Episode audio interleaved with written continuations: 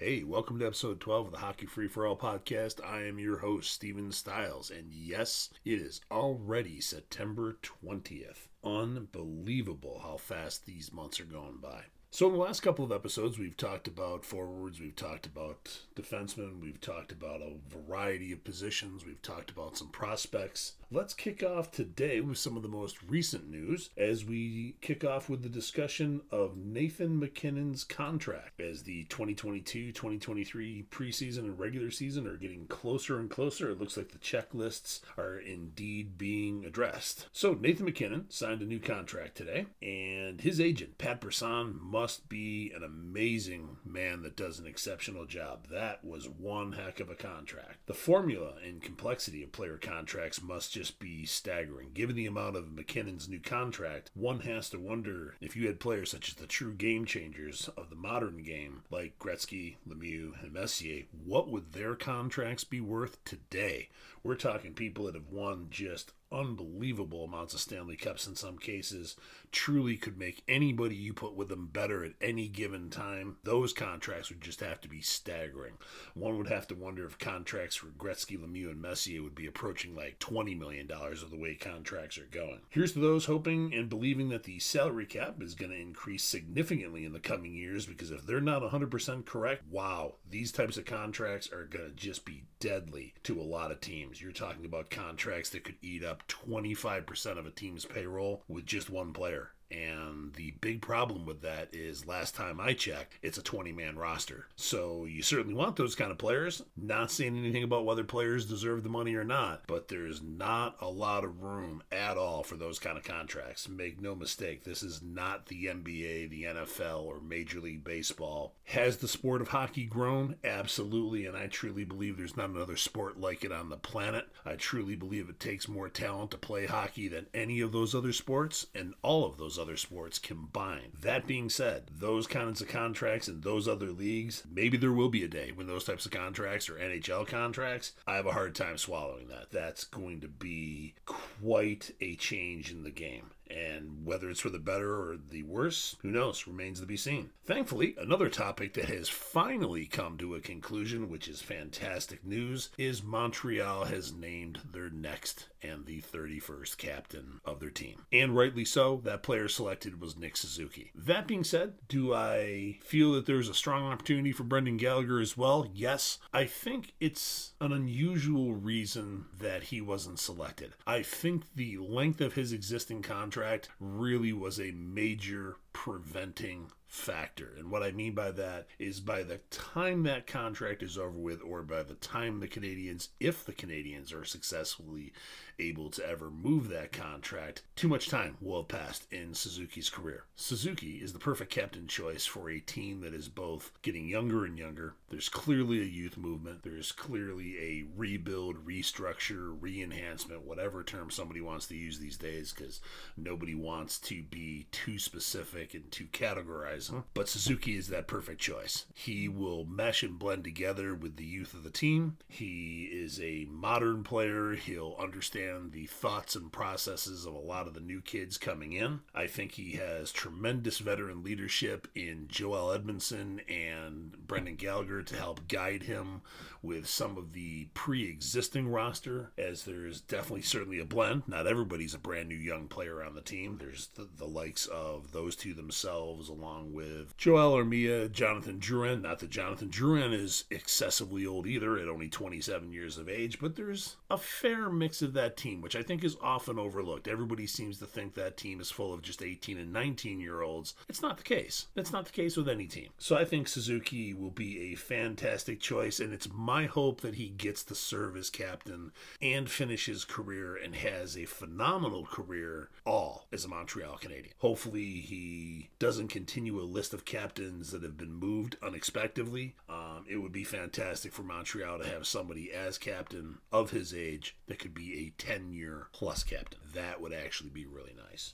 And I know this is going to be a touchy subject, A, to talk about, and B, for Mark Suzuki, but here's something I hope will be a part of the change as his captaincy begins with the franchise is right off the bat from the very first interview, this mentality of you owe us information, you have to entertain us, No, not really. No, nobody has to do that. And another really annoying factor is it's hard to imagine one of the first comments made about somebody and what somebody thought was a primary thing to say was again language based. I get it. I understand Montreal speaks French and English. I've said many times that Montreal, I think, is truly the definition of a bilingual city and a better example of that than any other city in the world. That being said, players that don't speak French are not to be thought of as alienated, they're not to be thought of as outcasts. A person speaks the language they speak, and nobody has a right to approve whether that language is the proper language an interview or a discussion or anything else should be conducted in. If you don't like it, don't interview. Whether Suzuki, Slavkovsky, Joel Armia, and I mentioned players from different countries, whatever language they want to speak, people will accept, period this whole concept of you have to speak fill in the blank, whatever that language is, no, no, nobody has to do that. That needs to be something that's gotten over with here immediately as the season starts. That that is just an unacceptable behavior. And I say that with the emphasis on unacceptable because just like they're trying to force somebody to do that, people who do that would be incensed if they were forced to do something that either they weren't comfortable with, didn't want to do, would not make them look as competent as maybe if they spoke in their chosen language. So it's nobody's right, privilege, or anything else to force somebody to speak a certain language.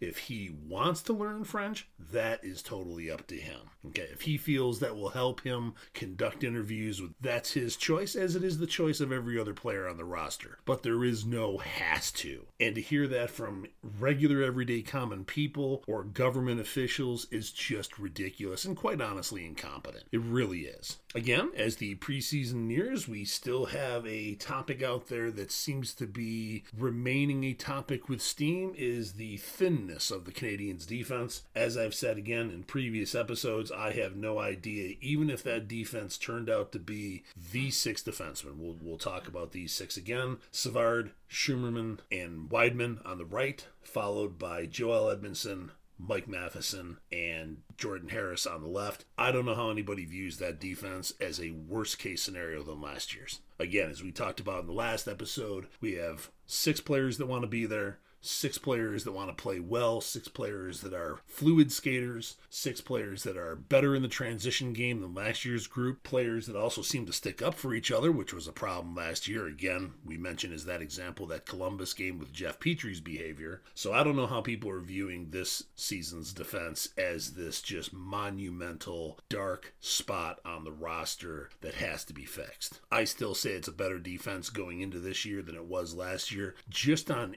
injuries, participation, and players standing up for each other alone, just on those, let alone the better transition game that it has and everything else we've talked about. I have another defensive question.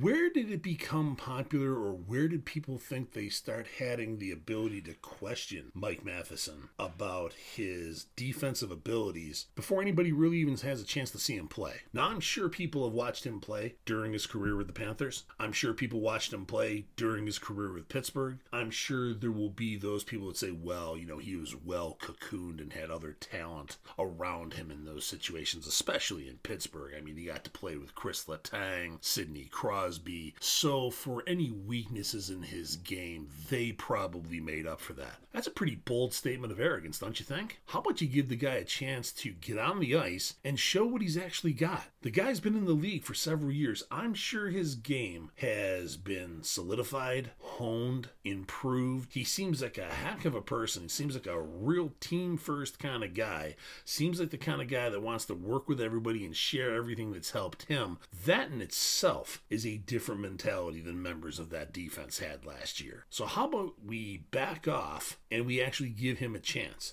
And that same thing holds true for the rookies too, but we'll get into that a little bit later. But it seems really odd that people are questioning both Mike Matheson and Ken Hughes and is is that or was that a really solid decision? Yeah, I'd say it was. And again, he's younger, he's more fluid, He's a better skater. He's a team first player. I don't know how you turn any of that into a negative. But it raises yet another question from what self created royal family does thou come from? Or part two of that would be from what pedestal does thou stand on or feel they are above and beyond the rest of the people? That is a behavioral characteristic that needs to be put in the trash can where it belongs. That is just a level of arrogance that is just unimaginable and quite honestly unacceptable. I mean, that really makes a case for there are actually people that have sold themselves on their own pretentious BS that they somehow think they levitate above other human beings. Let's take a moment and address that pathetic belief. There is no such status on the planet, and I think people need to come off their self made mountain here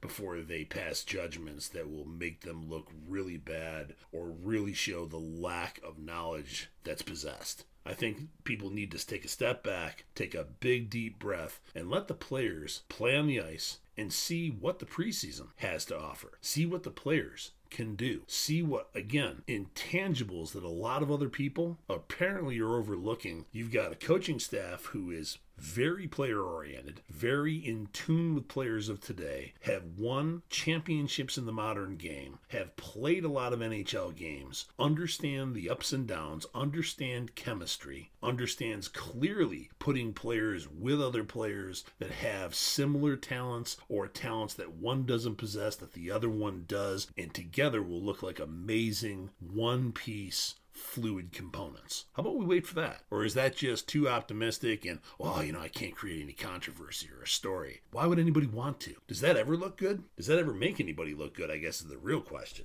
So I mentioned we'd get back to the rookie camp in Buffalo, and this behavior and severely misguided belief has even permeated the rookie camp in Buffalo, where people are judging next generations of Montreal Canadiens players with nothing more than a best guess how is that relevant? I mean, that that just needs an explanation somewhere by someone. Given everyday people would be exceptionally offended if someone was to pass a judgment on them before even knowing what their abilities are. It is just fascinating to me how people will perpetuate that and do it to somebody else. If you're offended by something, why would you do it to somebody else? Why would you not have clarity, answers, actual knowledge before you pass judgment about another person? And in specific cases, Arber Xhekaj, Kaiden Guhle, Jordan Harris, Mattias Norlinder, Juraj Slavkovsky are all being judged by people. It's like, well, you know, they look like they have some deficiency. They look like this and they look like that. Most of these people are playing together for the first time. Some of these people are playing on a North American rink for the first time. Most of these players have never played together before. It's their first time. I'm sorry, is the world full of people the very first time they do something all like Yodas and masters? I hope nobody would answer yes to that because, of course, everybody knows they're far from that and not even close. But I'm sure there'd be somebody who would say, oh, yeah, that, that's me in a heartbeat. No, it isn't. This is just the beginning with the rookie camp, followed by the main camp, and we'll see where it lies at the end of that. We'll see what place people are in at the end of that. We'll see what makes sense of sending somebody maybe back to an international program, maybe do a junior program, maybe to the AHL or ECHL, or they make the NHL roster. But there also seems to be a lot of people that, along with the roster issues, well, there's just too many players. There's no room for anybody. Well, you don't know who's going to be there yet. You don't know who's playing together. And what's bizarre is the fact that flexibility has been left out of the equation in a lot of people's thoughts. Last year, there was games that the Canadiens had over half a roster of injuries and players they had to call up from alternative places, such as Laval, to make a game day roster. So the problem with having a few extra bodies around would be what? Seriously. So you go into the season with 16 forwards, seven defensemen, and three goaltenders. Yeah, you're right. You can't dress all those people. That is too many people on an NHL roster. Can't do that. So they sit in the press box. So you play people a couple of games and you switch them out. This even addresses the parental concern that people have about too many young players. Oh my God, we can't have them. Which is really bizarre that if any of those players that I mentioned specifically, or any others, are better than what you have already, I am at a loss to figure out why you wouldn't start them. Just because of their age, just because of, well, that's too many young players, are not valid reasons to not start somebody. If they've earned it, start them. And if a veteran doesn't like that, well, then I guess you got to play better, don't you? It's really that simple. But the prejudging of these players, or the, oh my God, we've got to have the set 20 man roster the day training camp starts. No, not really. No, you need a wide open competition. And this is the real opportunity to see what the organization has at every level, whether they've been PTO, drafted, walk ons, acquired by a trade, whatever it is, see who plays together, see what it offers, see who has individual skills, see who has line combination skills, all of that. It's a big, giant jigsaw puzzle, and it's fun to put together. As a matter of fact, this time of year, other than winning the Stanley Cup and the draft itself to see what kind of really cool pieces you're going to be able to add to the puzzle, this time of the year has to be the most fun for any organization because you get to see everything you have, see how it's coming together, see how it's going to go together, see what other pieces you need to either draft or acquire, see what pieces fit, see what pieces don't. That's huge excitement. I mean, if that doesn't excite somebody, that's really unfortunate because that's one of the most fun parts of putting a team together. And really, there is no other time of the year. We're just going to have another training camp. This is perfect. It, there just isn't time. But this is one of the most fun periods of time for any organization to see what you got. Do I need to acquire somebody from somewhere else? I thought I had a backup goaltender. Maybe I don't. Maybe Jake Allen is somebody I go after, especially if you're the Washington Capitals, I can see a trade right there. They got Darcy Kuemper. Who's their backup goaltender? Is he good? If Darcy Kuemper goes down like he did in Colorado last year during the playoffs, do they have that 1B goaltender that could step right in because the 1A goaltender is currently and for an unknown period of time will be injured. Would that be a good home for Jake Allen? And especially if Washington offers Montreal something like a second round pick in 2023, I'd take that offer. I know there's a lot of people that are already saying that the goaltending position is thin. You know what? Again, they're rebuilding. And this even helps all the people that are still out there licking their chops about the Connor Bedard lottery. There's a lot of people. It's like, yeah, gotta have Bedard, gotta have Bedard. I hope you're right. Now, the question is, would you want to see Montreal really have that bad of a season again. Hopefully, if Bedard becomes Montreal property, it's because Montreal had luck like similar organizations have in the past, and they moved up that far in the draft, like five or seven spots, like other teams have. Hopefully, that's the way they do it, because I don't think anybody wants to sit through from internally within the organization to externally as a fan of the organization another 32nd place finish. That might be a little bit hard of a season. I still say, personally, I think Adam Fantilli is the top choice in the draft coming up in 2023. Even if I had the number one pick, that's the person I'd go after. And I know a lot of people are going to go, oh my God, you have no idea what you're talking about. How could you pass on Bedard? I love Connor Bedard. I think the kid is incredibly skilled. His size worries me, his durability concerns me. Not saying anything's going to happen to him, but again, he's 5'9, 175 pounds. And many people, before they get excited about Bedard, hasn't there been a huge line of endless complaints of Montreal's too small, Montreal's too small. We got to get bigger. This is ridiculous. We need size. We need to be able to play on an even level with everybody else. Well, guess what Adam Fantilli is? 6'3, 205 plus, will probably be 212 or 215 by the draft. That sounds like the complete package to me. Everything from a power scorer to a proficient passer to a power forward. Quite honestly, that would be my pick, would be Adam Fantilli. But hey, we'll see what happens. The draft for next year is a long time away. There's a whole training camp, a whole regular season, another whole and Stanley Cup to go through. We'll see where things finish out. On that note, thanks for tuning in to episode 12. I'm your host, Steven Stiles. We'll talk again soon.